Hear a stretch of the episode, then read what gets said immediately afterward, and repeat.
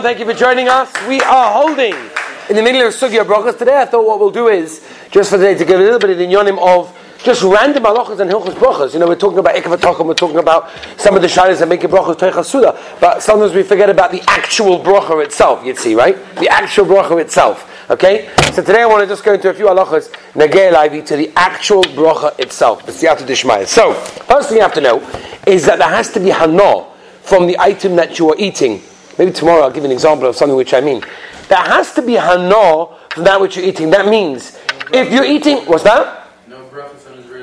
I don't know about that, but anything that, for example, gives a person a, a hezek, damages a person. A person eats something that is damaging to him. For example, the classic example would be olive oil. Imagine a person eats olive oil. Does he make a bracha on olive oil? No, it's damaging. A person eats vinegar, drinks vinegar. He would not make a bracha on that because the general klal of making a bracha is it has to have hana has to give you hana. In Beis Hashem, we'll talk a different time about making a bracha on water, when you do, when you don't, taking medication, all these sorts of shilas. But the general idea is that you only make a bracha on something, it's called birchas hanen, and you get hana from it, you get a benefit from it. So only when you actually get a benefit from there would it be okay. So we're not swallowing it. No, you're not swallowing it. That's a different shaila. That's we don't make a bracha if you're not swallowing it. No. Oh, on gum. Oh, you mean it's a chewing gum? Yeah. Why not? You get taste from it. It's a nice taste, no? No. It doesn't have a nice taste? No. Doesn't have a nice taste? It's just mint. It's mint. Okay, so it has a nice taste. Has a nice taste. We'll talk about that by medication and everything else. If you're taking water for the medication or cocoa for the medication. What? Why is gum different? Gum, you make a bracha on. Regular gum, sure you make a bracha on it. No, his question was, what if it's damaging for you? If it's damaging at the same time, meaning it tastes nice, so you're getting hana. At the same time, it's damaging. What about? Let me ask you a question. Let's say a guy's, let's say shloimi, right? If you have sugar, for example, would you make a bracha on that? Of course you would. Ah, the maisa, it doesn't make a difference. The maisa are getting hana. The kalis are getting hana, and therefore it's okay. Now, moving on. What's that? Plain olive oil? You're not drinking plain olive oil for memory. You're putting it into something else, and it becomes the tofu. Once it becomes tofu, you don't make a bracha on it anyway. The Gemara says that olive oil by itself is dangerous. be careful. Let's move on. Or, for example, you drink that stuff in, in the uh, the juice that you fill up those smoking machines. Um, what's it called? The, the, vapes, the juice. It's dangerous. That. That's the moment dangerous. That Avadi would make a bracha. Why? Why? It leaks all the time. Sugar's also dangerous. Sugar can be dangerous, you know, but in moderation, like everything else. It depends how much you have. A little bit of sugar is not going to damage you. Asha, where are you? Yeah. A little bit of sugar is not going to damage anyone. a little sugar never hurt anyone. Oh, there you are. Oh, well, a little sugar never hurt anyone. You hear that, Eli? Gavaldik. Moving on, everybody say. There's a lot more to discuss. We, are going to, we're going to go back to this. We're going to go back to this. I'm going to show you something which is a very interesting example of what I'm saying. We'll get to it, Be'ez Hashem. Let's move on. Number, halacha number two. You can only make the bracha, or should make it better. You should only make the bracha when the item of food is in front of you. Only when it's in front of you, right? As a lotion of the Rambam, it should be befonov. When the item is befonov, that's when you make the bracha. Fact the beis kasha. Zuk the beis kasha. What's the kasha? The kasha is what happens if a person has an amasamayim, has a river, a stream running in front of him, and he makes a bracha, shahakol and he drinks. Is the water that was in front of him b'shas the bracha in front of him when he drinks? Yes or no? Oh, Gavaldik. But the kasha. Oh, but the kasha. We'll get to that. The kasha here. Yosef asked the kasha. Beis. One of the, one of the last Rishonim that we have. The Beis asked the kasha, why is that different? What do you mean you have to make one in front of you? When you make a bracha on Amasamayim, you're allowed. Dave, you with us? It's a Gavaldik kasha, right? The Beis Yosef asked the kasha. Zog the Beis Yosef, basically what Yosef said, but also in different words as well. Number one, it's one body of water, and the other thing is it's for sure going to come. There's no, I don't have a suffix that when I make a bracha on the water in front of me, that all of a sudden the whole thing is going to stop. Right? Anyone had that suffix? Show you. It's going to stop. As soon as you make the bracha, and the water over there is just, just going to stay there. It's not going to happen, right? So it doesn't happen that way to us normal people, maybe. To some people, it has happened in the history of Klal Yisrael, but generally it doesn't happen. So therefore, says the Beis Yosef, we're not worried about it. So what do you see from there?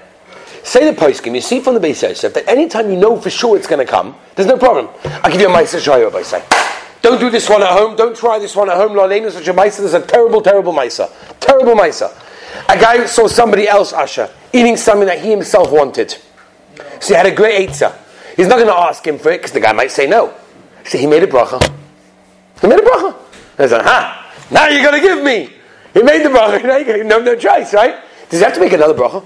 Because the general halacha is if you make a bracha on something that's not in front of you or that you cannot get, and then it comes your way, you have to make a brand new bracha because the bracha had nothing to be chal on. That's, by the way, one of the whole is why you have to make a bracha on something in front of you is because it needs to be chal on something. It needs to be, there has to be a chalois on something. If it's not in front of you, there's no chalois. So if I make a bracha on something that's not in front of me, like for example, I ordered a bereka in a store, and they said, I'm going to get it from the kitchen.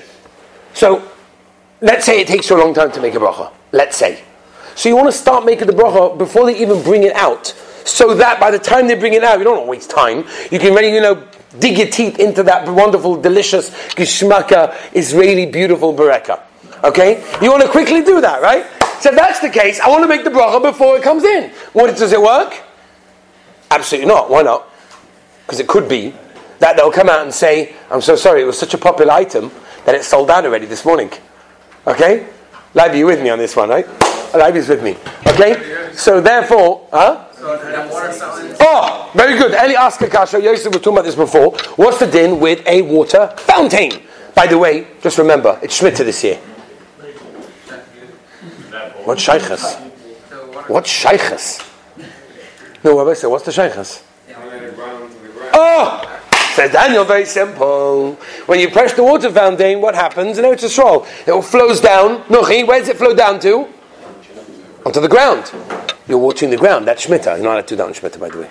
Most people are like, it's not a gay to me, I'm not a farmer. So therefore, I don't water the ground, I don't plant, I don't do all these things. It's not true. When you use a water fountain, then you press the button, right?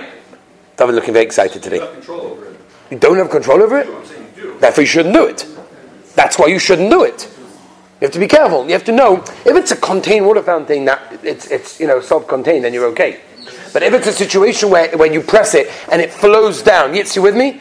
So you're watering the ground. You have to know that. I told the Olim the Maisa one time. I was once with the kids. I don't remember where it was. Ben Asmanim. We took the kids somewhere, and they, you know, they do. The, they have these places where you wash until it's a dime for those people that want to wash before bread. Ah. and basically, we'll talk about that a different time. Just wait till we get to the pizza sugya. It's to get it's to get heated in here. So um, I saw that was very nice. They had these cups, they had everything over there, and the drainage system was open. But they figured it's a wonderful way of you know you know watering the plants at the same time. But that's not good. You can't do that during Shemitah. You can't do that during Shemitah. You have to be very, very careful. But again, let's leave that for the moment. Water fountain. What's our shaila?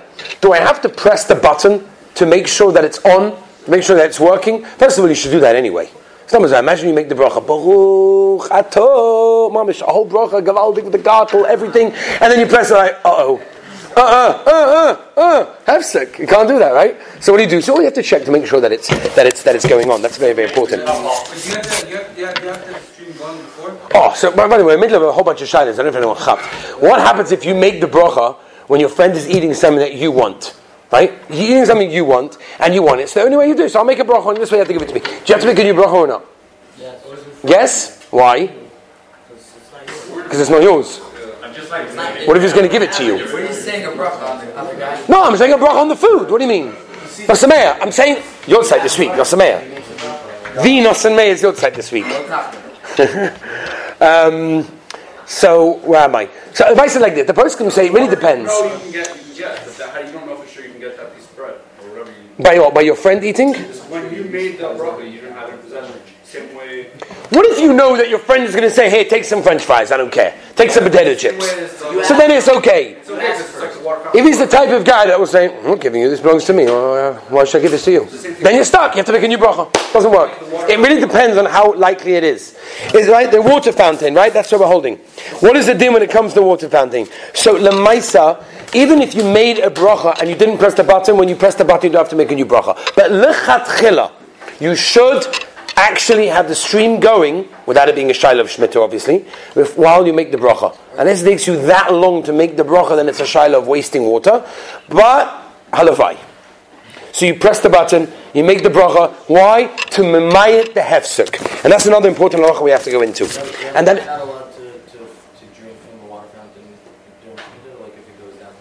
It would be a problem.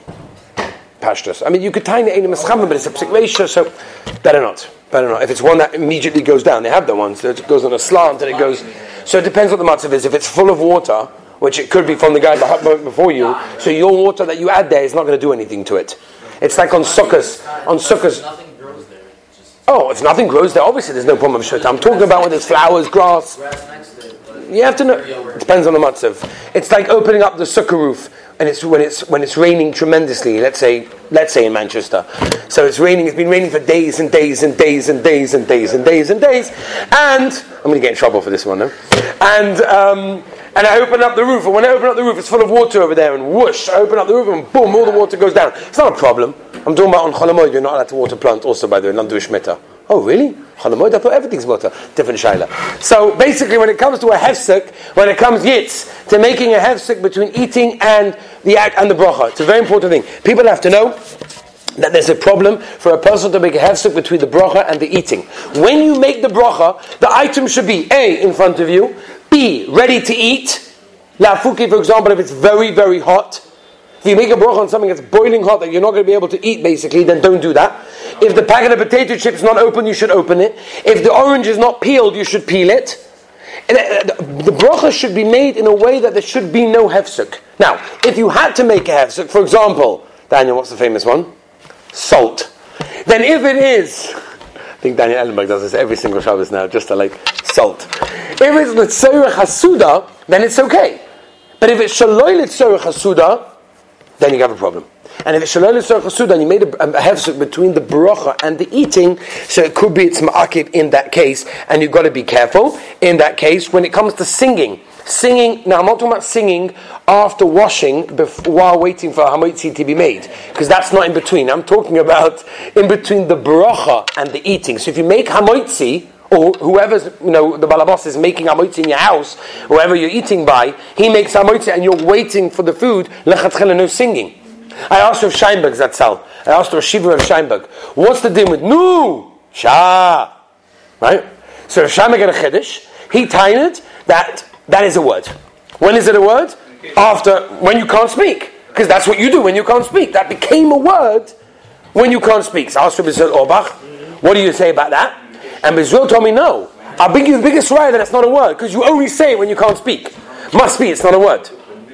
A person saying nu and shah should not be done after a bracha before eating. So again, the roast and time is before hamotzi. So for example, if you wash on bread, okay, if you wash on bread and you go into the dining room in order to make the hamotzi, and you make the hamoitzi, and by the time you go and get your roll, whatever it is, oh, for example, shalashidis, right? Because there's the geshmaka bar there, it's all set up very nicely, it's beautiful, the salmons, and it's galaibi moedik. Okay, so you make hamoitzi, and then you go and get your roll, right? So you, got, you have to know not to make a hefsek, even shah, nu, even snapping your fingers, even being quiet, by the way, lachatchela, should not be done.